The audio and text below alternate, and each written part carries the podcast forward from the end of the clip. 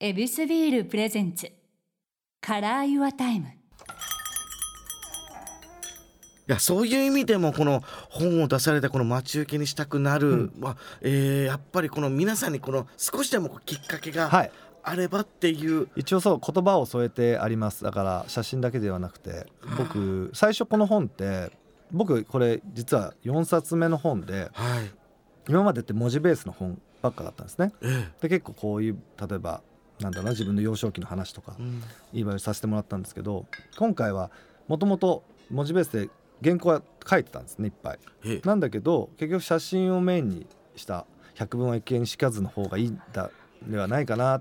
あんまりこう言葉でいろいろ説明するよりも一発パーンと見てあここ行ってみたいとかなんかそういうふうに思ってもらえたらいいなっていうことで写真を軸にしたんですけど、はい。結局そのたくさん紡いでた言葉を厳選して一応こう言葉として添えているんで、うん、意外とそのそうですね文にも注目してもらえたらなと。このこの励ます言葉がすごく多いですもんね、はいはい。いややはりこの自分の人生経験の中でこうきっかけあって足を、えー向けようって思う人ってやはりどっかでこの救いを、うん。えー求めているっていうことも、気持ちもお察ししてくれてるからっていう。あのねそのやっぱ歩くパワースポットっていうこう呼ばれるようになってからたくさんこうダイレクトメール自分が別に募集したわけではないんだけど、ダイレクトメールとかにやっぱたくさんそういう悩み相談とうか来るんですよ。でやっぱりほっとけなくて、まあ、全部じゃないですけどすごく答えるようにしてて。でも意外と自分は子供の時に悩みを抱えていてなんか聞いてもらえる人いなかったな。あって自分ですごく自己解決していて、まあ、解決できなかったり逆にこのまあ湘南の風だったりとかでいろいろこうもみくちゃになりながら学んできたこととかもいっぱいあって。でなんか自分が大人になった時まあ音楽もそうですけどなんかこう子供とかそのな悩んでる人の声を聞いてあげられる大人になりたいなっていうのはずっと思ってたんですよ。それは湘南の風の時から。あそうなんですか。それでやっぱり湘南の風としてもえーといろいろこう悩み相談の昔コーナーを持たせてもらってたりとかそういうのあってやっぱ好きなんでしょうね。それでだから答えたりしてるとで今はそうやってたくさんの方からこういう時どうすればいいかとかちょっと困ってますとか悩んでますとかだそういうのに答えていく。もうなんか自分の中にはそれも役目かなと思って。いいけどそれって大変じゃないですか？この個で向き合うっていうのって。ん。あいやそうなんです。だから最初はその SNS の中でだけでやってたんですけどやっぱそこでなんていうかなもっと一歩踏み込んだ悩みとかになるとやっぱりそれはちゃんと聞いてあげないとなっていうのでまあ先週もお話したそのコミュニティの中でその一歩踏み込んだちゃんとお悩みとかにちゃんと答えてあげて1回きりじゃなくて例えば2回目来たらちゃんと2回目あの時あのあとどうなったとかいうのをこうフォローしながら聞いたりするような場所にも実はなってて。うん、だからこそこうやって広がっていくのがそれぞれが濃ゆいんだな。無償の愛が強いわいやいやいやそんなですよ。自分がやっぱりそうなんだろうな。喜んでる顔を見るのが自分は好きだしあ自分が役に立ってんだなっていうのがだからやっぱりちょっと承認欲求があるんですよ。なるほど。だからやっぱり喜んでもらったら嬉しいな。なんか自分がこうしたいこうやついたこいではないんですよ。どっちかっていうと、あの音楽のやってる理由もあ喜んでくれるか誰かが勇気づけられたとか感動したとかその言葉が聞きたくて共感してもらえて嬉しくて自分のストーリーが誰かのストーリーになった時とかは誰かのストーリーがじ自分のストーリーのように感じれたりとか、はい。なんかそこでつながったみたいなのが多分好きなんですよ。あへえうん、ちゃんとこのウィンがあるんですねショックアイさんの中で。そうそうそう。へえ素敵それ。そうだからまあ持ちつ持たれつみたいな感じです。悩み聞いてんのに。それのこの喜びうん。パッて相手がほころんだ時に喜びがあるってことなんですね。すごい。そうなんです。だからで僕は僕自身は昔からだから自分の悩みは自分で解決する癖がついてるんでえー。あんまりその自分の悩みはそんな人に言ったりとかすることはないんですけど。そそういう時はこう日々の中でこのリラックス方法みたいなのってあったりするんですか？そうですね。あの先ほど言った本当神社行くとか。はあ。のあとはゲームしたりとか。あこうスカッとするものをしっかりとうん向き合って、あと本読むとか。へえ。本いいですよ。どういった本読まれてるんですか？いやもう今の自分あの小説とかは昔読んでましたけど今はどっちかっていうと誰かのエッセイとか、へえーまあ、そういう自己啓発系の本とか心理学の本とか、はい。うん、結構硬いやつですけど。あそうなんだ。やっぱり心のこの揺れみたいなものをこう向き合える本みたいなのが、うんに興味があるんでしょうね。じゃあこれ神社回られてこのまあ車でブーンと行って、でこう落ち着いた環境で読書するみたいな、うんそう。最初の頃はもうあの結構詰め込むタイプで情報を。はい。あの神社行く途中にあのオーディオブックとか今こう音声ではい。本聞けるじゃないですか。なるほど。あれを2倍速とかにしてずっとこうブワーってあの すげえ。あのホモデウスみたいなやつをブワーって聞いてた時はさすがにもう神社行った時に疲れちゃってそうですよね。脳みそがあのもうこうなんかきあの気絶しそうなんですよね。あの脳がこうしあの情報が多すぎて。だかなるほど。らそれはやめました最近は。そっか視界に入ってくるものと耳とそしてこれからのってなったらもう頭パンクするそうですだからそれは最近やめて、はい。行きはリラもう本当無音で車本当に2時間とかにあの飛ばあの行くんで往復で45時間とか本当にある余裕であるんで毎週行ってるぐらいなんで、ミュージシャンの方が無音で2時間。はい、ええ。で多分時々音楽、はい。うん、それで一人でサービスエリア寄ってはい。なんか買って食べてまたブーンみたいすげえ。なすげえ楽しいですよ。あそうなんです。えその時ってなんか考えるんですか？頭。そのもうムースか？ああ考えたりもしてます。考えたりもしてるしえー、と行きながらここあ何時ぐらいに着くから時間ちょっと合うからちょっとどっか他のとこ寄ろうかなどこがいいかなとか。あそっかこう目的に対してのこう逆算だ景色に対しての考えがこういろいろ芽生えてくるって感じ。基本目的がないものしないです僕。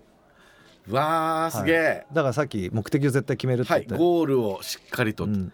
なるほど。そのゴールって別にそんな大それたもんじゃなくていいんですよ。はあ。必ずそこに目的をがないと確かに。一番無意味なことをすることができないタイプです。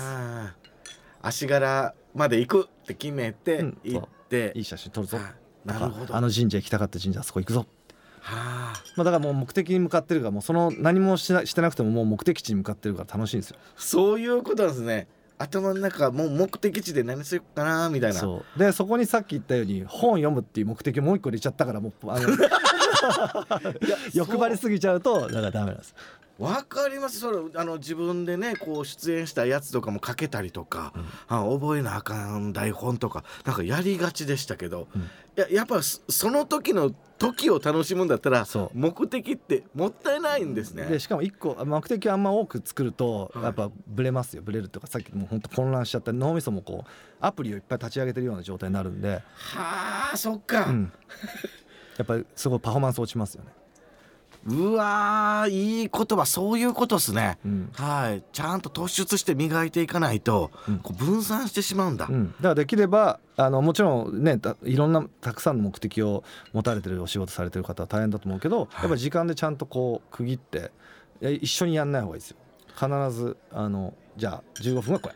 なるほど。15分後にこれ。とか、タイムスケジュールを立てる。うん、いやこのアンケートも答えていただいた中で、はい。この日々の生活の中で大切にされていることはこれ時間は何ですか？という心を整えること、はいはい。ノイズをなくすことと答えていただきました。が、うんはい。えまさにそういうことです。そうですそうですえー心の整理。心の整理。だからまあ分かりやすく言うとじゃあ仕事と家庭を両立させる。これってだ要は家族と向き合ってる時は仕事を持ち込まない。はい。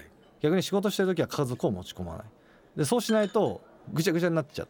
そうっすよじゃないでねすか、うん。でもちろん僕も完璧にできてるかってできてないんだけどうまくいってない時は必ずそういう時で。なるほど。なんか子供といるのに携帯いじってたりとか、あーうわ。はうん、だからあの僕が最近プール子供と行く時間にあはい。あのすごくなんか楽しみを見出してるんですけどやっぱ子供と公園とか行くと子供がこう運転とかブランコやってる時にちょっと手がね開いちゃうとこう携帯いじったりするじゃないですか、はい。やっちゃうじゃないですか、はい。もう言ったら中毒みたいなもんだよなるほど。僕らみんな。はそういう時だからプールはもう絶対にもう携帯ないんで。い そっか。ロッカーに入れてるわ。そうなんですよ、はあでもうプカプカ浮いてるだけでも気持ちいいしで子供はもうバンバンバシャバシャ泳いで体力どんどん削られていくし めちゃめちゃいいんですよ。で僕も運動になるし。ああなるほど。公園とかよりはもう最近はあの本当に近くのクエプールみたいなところなんですけどまあそんな高くないし、はい。もうしょっちゅういつ子供連れて行ったりしてます。もうお互いじゃあ羽もバーンと伸びて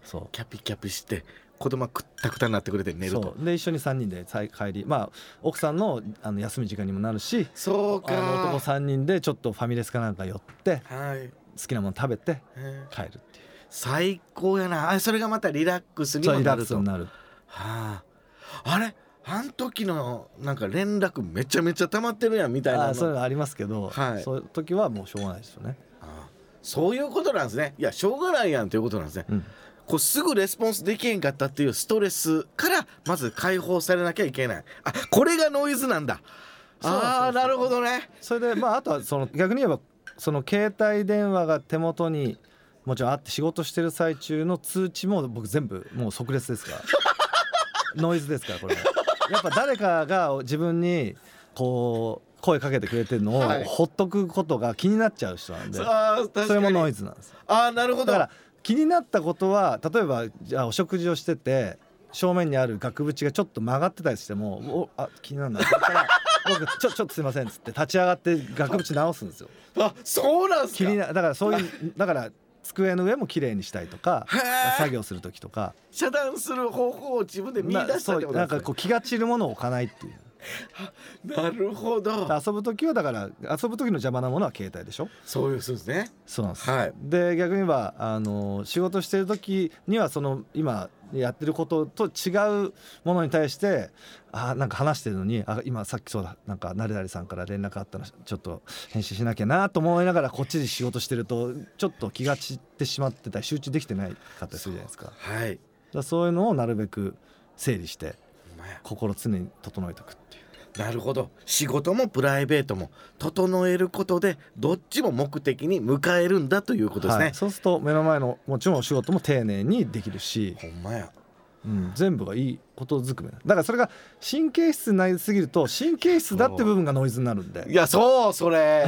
わかります、はい、気にしすぎるってことが はい。あのノイズになっちゃうんで、ええ。だからそこが、まあ、すごく難しいその処し方は難しいんですけど、はい本当にその気になりすぎないような距離感。距離感の中でちゃんとノイズを取っていくっていう。そう。いやもうお説法やなもう。全編お説法いただきましたわ。はい。言葉と考え方そして行動の仕方。ははい。い、全てになんかこう人に向いてると得があるっていうことをなんか教えていただきましたね。はい。ありがとうございます初回さんの頃2022年、はい。こう新たにやりたいこと取り組みたいなって思うことってあったりするんですか？取り組みたいこと。そうですね。このだあの202021とこの2年間、まあ、コロナ禍でとてもなんか音楽家としてはすごく苦しい時間でした。でもその一方でこうソロとして一人で音楽と違う活動としてはいろいろこう挑戦させてもらったり普段だったらやらないこともコロナだからやってみようって思ったこともあって。だから一方ではそういうふうに、えー新しく始めたことをちゃんと自分の習慣というかちゃんとこう形にできるように着実とあのこう焦らずにこう一歩一歩進んでいきたいなということがまず一つともう一方で湘南の風としてはやっぱりあの少しずつだけど音楽家としてのできることがまあ元元に、まあ、戻ってないけど少しずつ元に戻りつつある中で僕ら23年が20周年なんで。なあもうあとちょっとだ。あと1年切ってますね23年までは、うん本当だ。そうだから今年をすごくまた活動活発的な活動できるとにかくあの勝負の年だと思っていますんでちょっと頑張っていろいろ制作音楽いっぱい作っていきたいなと嬉しいはい。今回この湘南の風としても新曲風の時代はい。これデジタル配信中ということで、これどういった曲になるんですか？はい、まさにそのね2023年に向けてなんかこうスタートを切れるような。でなんか世の中ってこう土の時代から風の時代に周期が変わってこれからはすごくまた価値観が変わっていくだろうっていう話を僕じゃなくてねめ他のメンバーが言ってて。でちょうど風の時代だし湘南の風だしそれがまあ俺たちで風の時代作っていくぞみたいないいんじゃないかっていうことで、はい、今回。結構勢いのある曲です。皆さんにもこれパワーを皆さんいただいてくださいとはい。いうことです、まあ、ショックハイさん自身も最新刊「待ち受けにしたくなる講談社」から発売中でございます。まあいっぱい素敵な言葉と写真がしっかりといただけますので皆さん自分の地元なり何なりを結びつけてこのお得をいただいてほしいと思います、はい。チェックしてみてください。また食会さん遊びに来てください、ああぜひぜひお願いします。そしてこのお互いの好きなこの神社トーク、ねしたいですね。そうですね。交換会みたいのもしたいと思います、えー湘南の風食杯さんをお迎えしました。どうもありがとうございました。ありがとうございました